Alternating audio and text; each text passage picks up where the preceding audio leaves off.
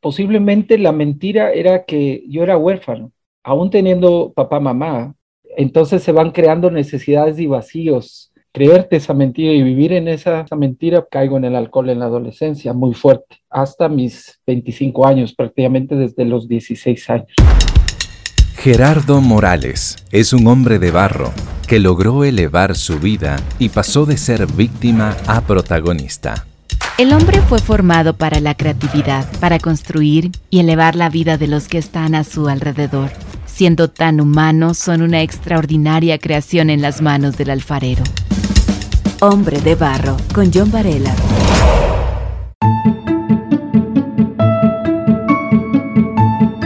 Hay una frase que los padres repetimos a menudo. Te lo dije. No, no, no, esa no, aunque sí la decimos muy a menudo, pero déjame terminar mi idea. La decimos cuando vemos que nuestros hijos están en algún apuro, en algún peligro. Daría todo por el bienestar de mi hijo. Exactamente. Como padres buscamos crear un ambiente seguro para su desarrollo. De acuerdo a UNICEF, en un nivel emocional, la confianza básica es un logro que se da como resultado de numerosas interacciones satisfactorias entre el bebé y sus cuidadores primarios. Yo añadiría aquí entre el bebé y papá y mamá.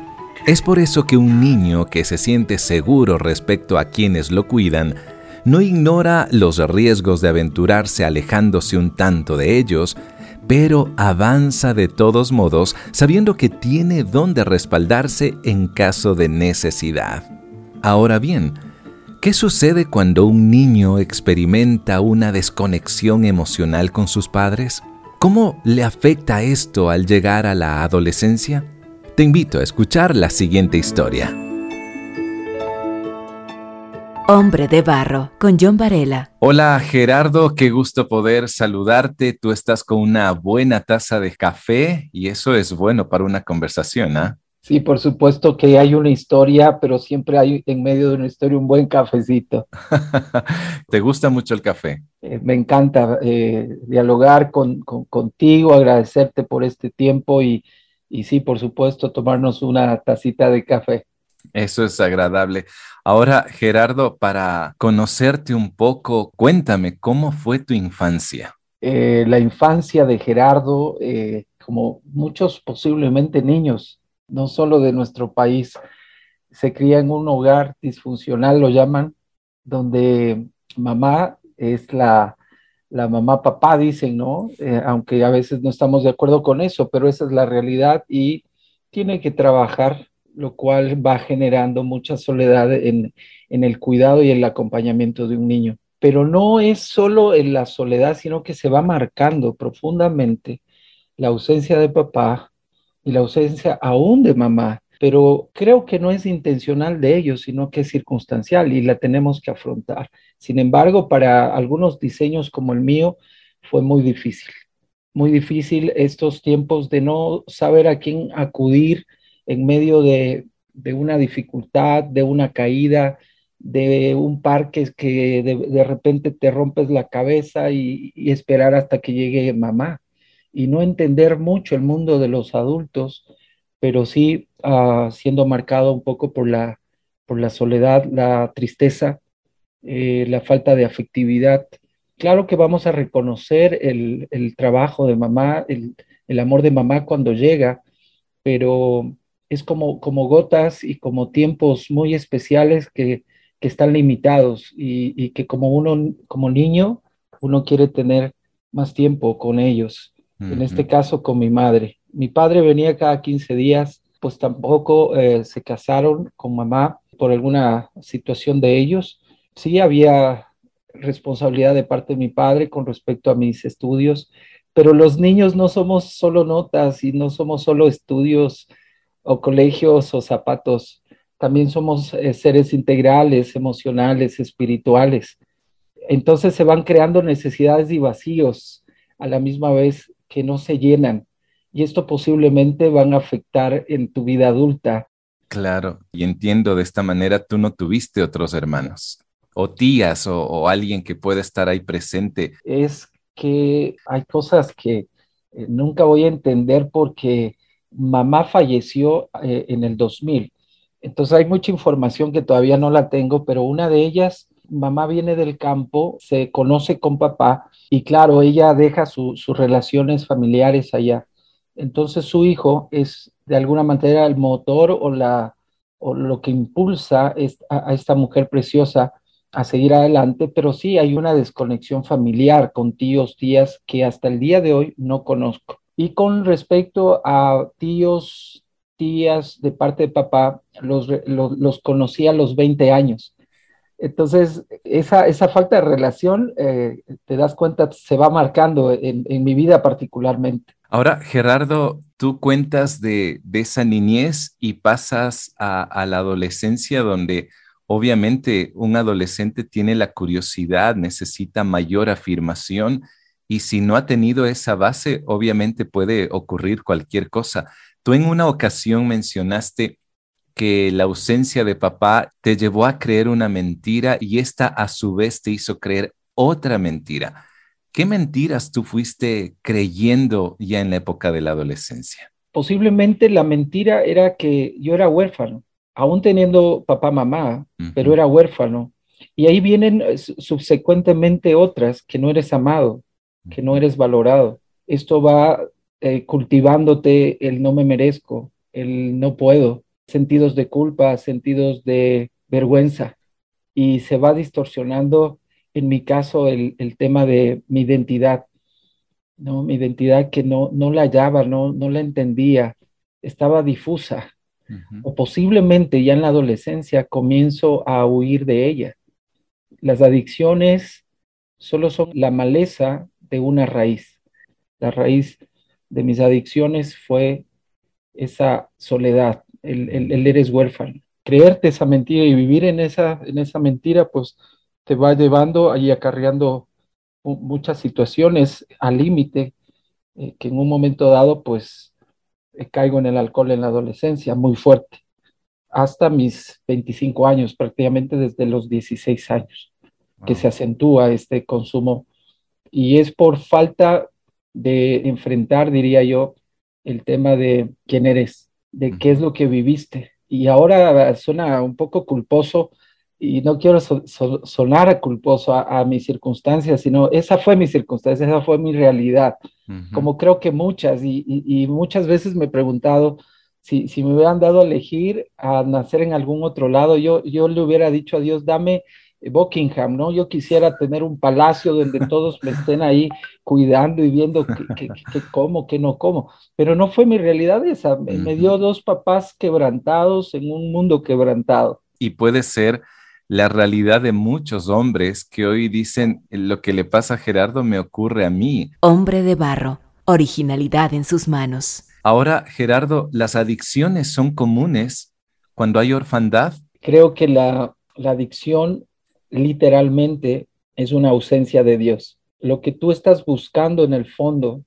es el amor de Dios, pero lo estás buscando equivocadamente cuando tú te enfrentas a una mentira, pues eh, quieres llenar esa mentira con, con, lo que está a tu alcance. Y, es, y en la sociedad nos enseñaron, me enseñaron por lo menos a mí, a huir de, los problemas, del, dolor. Todo tiene que ser inmediato, no queremos vivir procesos de, de una adicción, hay una, hay una ausencia de Dios. Y claro, también hay heridas puede ser un trauma, puede ser un abuso, sí, eso también es. Y lo que estás haciendo es confiando y diciendo, sabes que el alcohol parece que me entiende más que tú, Señor. Ahora bien, Gerardo, los años ya van pasando, te encuentras en la universidad y si todo lo que has relatado anteriormente ya sonó a desdicha y también a soledad, sucede algo inesperado en casa y que agrega a tu historia algo aún más fuerte. Crezco, ya tengo como 20 eh, años, estoy en la universidad, estoy eh, justo por graduarme, estudié Derecho y cuando en la última, los dos últimos años de mi vida eh, estudiantil universitaria, mamá entra en un proceso muy duro de un tumor en la cabeza, en la parte mm. frontal media, le detectan un tumor. Entonces empezamos a, afrontar la enfermedad el temor de no saber con quién te enfrentas. En el caso mío no sabía cómo reaccionar. Mi mamá, eh, literalmente el día que ingreso a la universidad, voy a verla al, hospital y ella está eh, esperando una operación, una segunda operación. Eh, vimos milagros. ella era una mujer de mucha fe y de repente ese día le digo, mamá, egresé. Mamá se contenta porque creo que el orgullo de un padre, una madre, es que sus hijos puedan llegar a culminar una carrera y tengan un sustento y, esto estaba pasando en mi vida. Eh, pero ese día, en la tarde, la fiebre comienza a ponerse muy fuerte en mamá, se fue deteriorando hasta que ya no podía hablar, le ingresaron a, intensivo y dos días más tarde muere. Entonces imagínate que el sostén de mi vida se, se me fue. Se derrumba. Hay mesas de cuatro patitas y yo no tenía ni, ni las tres, tenía una. Entonces, mira cómo estaba mi mesa y la una patita se me fue. Ya no tenía en dónde sujetarme. Y claro, nos despedimos eh, en intensivos, pero yo defino mi vida en, en, ese lugar, mi querido John, porque fue como que el cielo y la tierra se me unían, la soledad se profundizaba y la pérdida estaba presente de, de lo que más amaba y lo único que sentía como pertenencia y todo esto se me fue. Tengo 25 años y recibo la noticia en la sala de espera solo. Mm. No tenía quien abrazarme. El doctor, por tantas ocupaciones, me imagino, pues me dio la noticia y se, regresó y me quedé ahí parado, solo. Y ahí comienzo a meditar qué, está pasando en mi vida con alcoholismo, con líos en mi corazón no resueltos, falta de perdón, y todo esto se ahonda en mi vida literalmente tenía dos opciones, y perdón que lo diga de esta manera muy cobarde, era suicidarme o seguir adelante, y opté por la primera. Planeé minuciosamente el quitarme la vida porque la mentira comenzaba a susurrar mi corazón. No vales nada, la vida no tiene sentido. A pesar de que tenía una profesión, John, y estaba asesorando en el Congreso, pero no tenía nada sentido en mi vida, no tenía Dios, no tenía nada. En esa disyuntiva aparece una mujer y por eso doy gracias a Dios por aquellos que aceptaron el desafío de ser luz y sal en esta tierra, que son millones. Y esta mujer me habló de Dios en la calle y me dice, tienes que darte la oportunidad de conocer a Cristo. Y, yo, y yo en mi adentro decía, pero, pero yo lo conocí y me alejé. Y le digo, puedo regresar. ella me dice, sí, nunca es tarde para empezar de nuevo. Y yo dije, pues me voy a dar la oportunidad antes de tomar la, la decisión a días de suicidarme. Hacemos la oración de fe y, y en un garage le pido perdón a Dios y me arrepiento y le pido ven a mi corazón, ayúdame, auxíliame, que ya no puedo más no, no puedo lidiar esto, un duelo solo de alguien tan importante, esto es demasiado para mí. Esta mujer me despide y me regresa a ver mirándome a los ojos, me dice, quiero que hagas un compromiso conmigo. Le digo, ¿de qué hablas? Solo dime que, que lo vas a hacer. Le digo, pero dime de qué. Dime que lo vas a hacer. Entonces, con tanta insistencia para librarme esta mujer, le digo, está bien, está bien, voy a comprometerme vas a buscar, me dice, el primero de enero, una iglesia para, para que te congregues y comiences a crecer en tu fe. El primero de enero, John, yo me quería suicidar. Regreso a casa con, con muchas preguntas, más preguntas que respuestas, como muchos de nosotros, pero ahí me arrodillo y le digo, Dios, si tú eres real, si tú realmente existes, yo quiero conocerte y necesito un abrazo tuyo. Y si tú me lo das ahora, será importante, porque siento que muero. Y el Espíritu Santo ese día me abraza, puedo sentir eh, lo, lo que andaba buscando toda mi vida, se revela mi pecado, se llena el corazón mío de todo el amor y de la paz que siempre busqué. Y Dios me da un atisbo de, de aquellos que claman y yo te respondo en ese momento algo pasa en mi vida, en mi corazón. Me dormí como con una paz, Pero al otro día me levanto y claro, estaba mi necesidad de, de, duelo, de vivir mi, mi dolor, de enfrentarlo, de tener fuerzas que no las tenía. Comencé a ir a la iglesia poco a poco, a hacer cambios y para un cambio, para volverte un protagonista de, una historia que Dios quiere que tú la cuentes con dignidad, mirándole a los ojos de, tus hijos y de, tu esposa y de aquellos que te rodean, pues tienes que tomar primero conciencia de tu realidad. Y esto es arrepentimiento. Así empezó mi nueva vida. Eh, salí de ese periodo de, víctima, de, culpar siempre a otros de mi estado emocional y de todo lo que me pasa.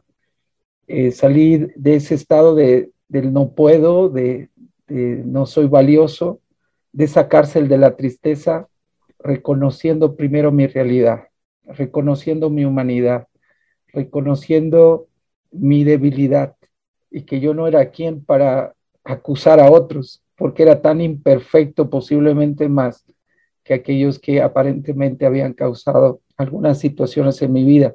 Ese día me entero que nadie, que nadie tiene la capacidad de afectar tu vida interior, sino que tú puedes decidir creer lo que te está diciendo el mundo, la ausencia, tu circunstancia o lo que Dios te está diciendo, quién eres tú. Y ese día decidí creerle a Dios. Mm. Ese día decidí levantarme con todos los desafíos y empezar mi nueva vida a los 25 años. Dejar de ser víctima para ser un protagonista de lo que Dios tenía para mi vida. Hombre de Barro lo puedes escuchar en www.radiohcjb.org y por Spotify. Gerardo, ¿qué ocurre con tu padre? Es decir, me imagino que la relación no era de las mejores, pero cuando ve de pronto o sospecha de que algo te ha ocurrido, porque creo que es evidente, el brillo de los ojos es, es otro. El que ya uno deje ciertas adicciones, incluso exteriormente se lo nota. ¿Qué pasa con tu papá? Eh, ¿quieres que te vaya bien? Pues honra padre y madre. Pero ¿cómo? Si, si papá no fue toda la expectativa que yo tenía, pues no la cumplió él, pues honralo igual. Ay, ay, ay, cada vez que escuchaba esa predicación iba como, como dedicado para mí, ¿no? Y decía, ¿por qué voy a la iglesia y me tienen que hablar de eso, ¿no? O sea, si estoy bien y, y ahora estoy con una nueva vida, expectativas, pero Dios es un Dios también de los pendientes y le encanta que esas cosas pendientes se cierren en tu vida esos capítulos abiertos, esas heridas se vayan cerrando. Y yo tengo una cicatriz aquí en el cuello, fruto de, alguna situación que Dios, por su infinita gracia, me salvó de, un corte en el cuello por parte de ocho personas que quisieron posiblemente matarme. Y ahora tú ves la, cicatriz y, está pues, está, está sana, ¿no? Sí, sí. Eh, la cicatriz de la orfandad pues tiene que, y eso va a ser poderoso que te digo, pero tiene que que, ser sanada cuando enfrentas a, esa, a, la persona o tu realidad. Tienes que ir a ese lugar. Ay, yo no quería. Hmm. Decía, no, pues vía telefónica, cualquier cosa. Entonces, en un momento dado, pues tengo ya certeza de que tengo que cerrar ese capítulo. Busco a mi papá. No es que no, no teníamos relación, pero era una eh, relación muy ausente, muy, muy precaria. Entonces lo busco, y hay dos formas de pedir perdón. Una, cuando tú le dices, pues yo vengo a, a decirte que te perdono por, todo, por toda la mugre que tú has ocasionado y le lanzas todo, ¿no? Entonces tú te vas bien, pero le dejas a la otra persona llena de culpa, llena de, de, de conflicto, ¿no? Entonces yo elegí la, la, la otra, la, la, cristiana, y le dije, papá, vine a, a pedirte perdón. Y él me dice, ¿por qué? ¿De qué hablas? ¿Sabes de qué le pasa, no? Le digo, sí, eh, no te he honrado como, como Dios me ha mandado honrarte y quiero hoy honrarte y quiero hoy darte gracias porque Dios usó tu vida para hacer de este hombre lo que soy. Y Dios me proveyó la vida contigo a través de ti y tus manos fueron usadas para, para traerme aquí a esta vida. Y yo quiero decirte, John, ahora con todo mi corazón, agradezco mi pasado, agradezco mi dolor, mm. agradezco toda mi ausencia y, mi soledad y mis conflictos, porque cada uno de ellos hicieron lo que lo que soy yo ahora. Tú tienes el efecto de elegir amargarte y convertirte en una piedra o ir a los brazos del, del, alfarero para que cada una de esas heridas sean un día esperanza para otros. Y yo elegí ser protagonista. Y ese día nos abrazamos con papá y oré por él. Eh, él se sacó su, su, sombrero cuando, me, cuando le dije voy a orar por ti. O sea, él tomó en serio la cosa y dijo, wow, estamos en presencia de Dios. Y él se sacó el sombrero y, y cerró sus ojos y, y tomé sus manos y le bendije y le dije, Padre Celestial, bendice a mi Padre. Ten misericordia de él tanto cuanto has tenido conmigo y, y guárdalo. Y lo bendigo. Gracias por usar su vida para traerme a esta tierra. Hoy, oh, allá y se cayeron quintales de dolor, de amargura. Y bueno, con papá ahora tenemos una mejor relación, más sana, y, y, y, es por mí más que con él, ¿no? Es mi corazón sano que está abierto para él. Gerardo, han pasado ya 20 años, tal vez un poquito más. ¿Has sentido que este pasado quiere volver, que te quiere recordar, que la soledad debe definirte? Te pregunto porque puede volver el pasado y uno le puede dar fuerza o simplemente quemar ese pasado y seguir avanzando, pero ha vuelto y qué has hecho al respecto, Gerardo? Incluso en esta pandemia, creo que muchos hemos sido desafiados y en mi mm. caso eh, he luchado con mucha ansiedad, con mucho temor. Ha habido como una voz de llevarme otra vez al pasado, de soledad. Y creo que tú no estás ausente de, que el enemigo quiera usar algo que ya está cerrado. En el caso de la soledad y la orfandad, a veces quiere acercarse y, y decirme, estás solo, a pesar de que estoy con mi familia y con mis hijos, ahí es cuando te anclas a la palabra nuevamente.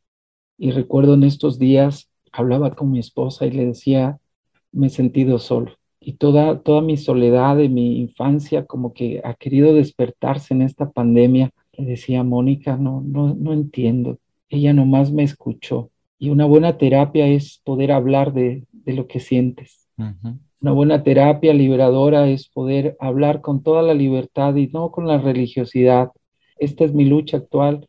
Ella pues nada más me escuchó y luego le dije, necesito que me des un abrazo.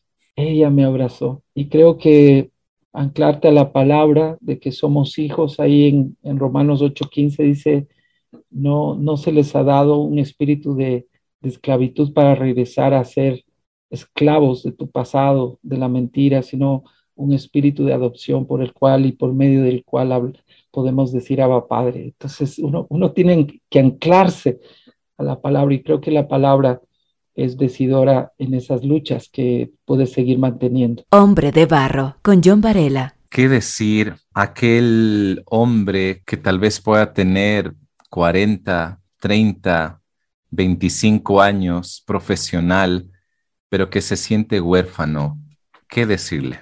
Yo quisiera hablar a tu corazón porque tengo 45 años y fui marcado por la soledad, por el abandono posiblemente y por una mentira. Quiero decirte que hay una verdad, de que tú eres valioso y de que hay alguien que pagó precio por, por tu vida y que tú tienes propósito y aquel que pagó el precio de tu soledad y de tu dolor y de tu vergüenza y de tu culpa es Jesucristo y que nunca es tarde para venir a Él que nunca es tarde para empezar de nuevo, pero todo empieza cuando tú abres tu corazón a esa verdad. Dios quiere que tú seas protagonista de una historia digna de ser contada y que salga, salgas de la cárcel del abandono, que salgas de la cárcel de yo no valgo, yo no me merezco. Y Cristo te dice, yo te amo con amor eterno, pagué precio en la cruz del Calvario por ti. Y yo soy el camino, yo soy tu sentido en la vida. Y no vas a poder conocer la realidad y la dimensión de, de Dios sino por medio solo de Él. Mm. Y que puedas abrir tu corazón y que puedas leer la palabra de Dios y puedas hablarle a Él directamente. Él está en medio de tu soledad. Nunca estuve solo. Esa es la, la verdad nueva. Eh, yo cuando nací, nací uh, cuando Dios así lo determinó, pero Él fue el que me el que me recibió en esta vida. sus manos me, me, tomaron, sus palabras susurraban en el vientre de mi madre, diciéndome que me ama, que tiene plan para mí, que yo vengo no de un plan de, dos hombres, de, mamá y de papá, sino que vengo del corazón eterno de Dios y quiero decirte que tú tienes un propósito y estás en esta tierra para cumplir un propósito y cuentas con, con el Dios Padre Creador tuyo. Así que ven, regresa, regresa, ven a casa. La casa de tu Padre Celestial está esperándote. Gerardo, tu narrativa me impacta mucho y a la vez coincido que el pasado no debe definirte. Peor aún, lo debemos cargar sobre los hombros. Podemos convertirnos en protagonistas de una nueva historia. Finalmente, tu vida tuvo un cambio grandioso, lo hemos podido escuchar, pero sigues viviendo cosas nuevas.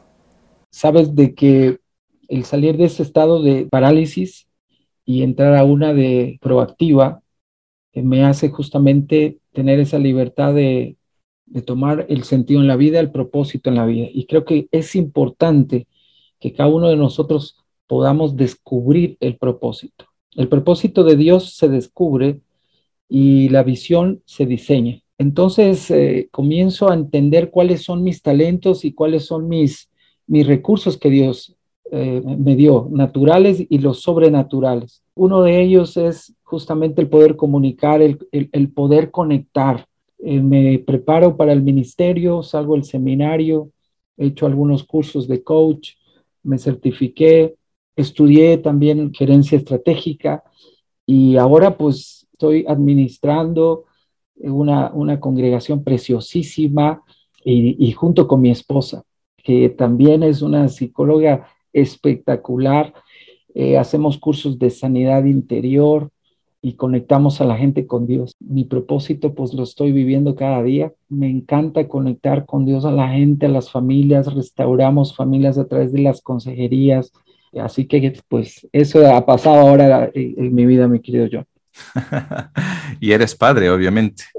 Ay, no, eso yo te hablé, eso es lo más maravilloso. Te voy a decir algo, yo le pedí a Dios en medio de mi soledad, dame una familia, pero Dios no me la daba y después entendí por qué no estaba preparado. Mm. Entonces Él tuvo que preparar mi corazón para darme lo más precioso, precioso que Él tiene, lo más preciado es dar y encargarte hijos y encargarte una hija esa hija preciosa se llama Mónica, que es mi esposa, mm. y dos hijos maravillosos, que es Mateo y que Kevin.